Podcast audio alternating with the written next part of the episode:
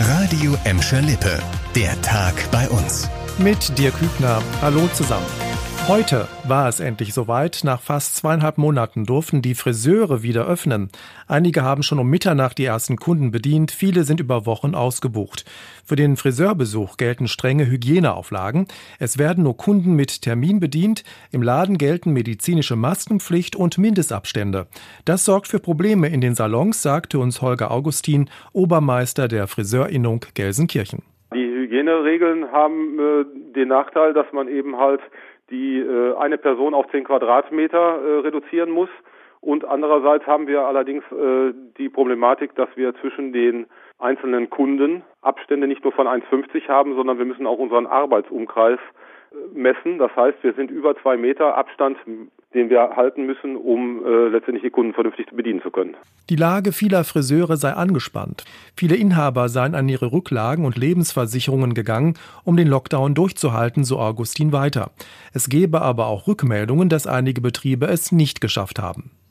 Gute Nachrichten zum Thema Corona gab es heute aus Bottrop. Zum ersten Mal seit Monaten gibt es bei uns einen Inzidenzwert von unter 50.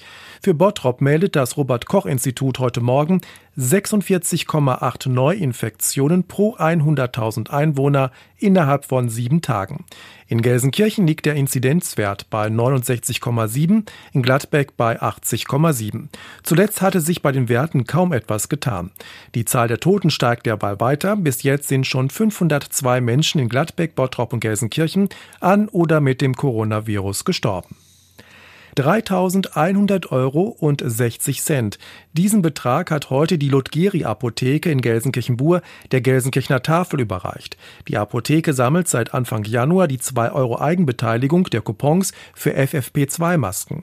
Viele Kunden hätten daraufhin zusätzlich Geld in die Spendenboxen geworfen, so die Leiterin der Apotheke Mina Becker. Da sieht man halt, wie die Leute auch gepolt sind. Und die sagen sich halt auch, ähm, diese Maskencoupons, die kommen mir zugute. Das ist etwas, was der Staat für mich organisiert, dass ich das machen kann, dass ich diese FFP2-Masken tragen kann. Also gebe ich halt auch etwas zurück. Und das ist ja schon ein großes Zeichen, finde ich. Die Aktion für die Gelsenkirchener Tafel läuft vorerst noch bis April weiter. Auch andere Apotheken in Gladbeck, Bottrop und Gelsenkirchen spenden die Eigenbeteiligung.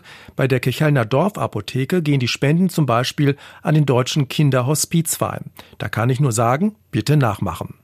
Das war der Tag bei uns im Radio und als Podcast. Aktuelle Nachrichten aus Gladbeck, Bottrop und Gelsenkirchen findet ihr jederzeit auf radio und in unserer App.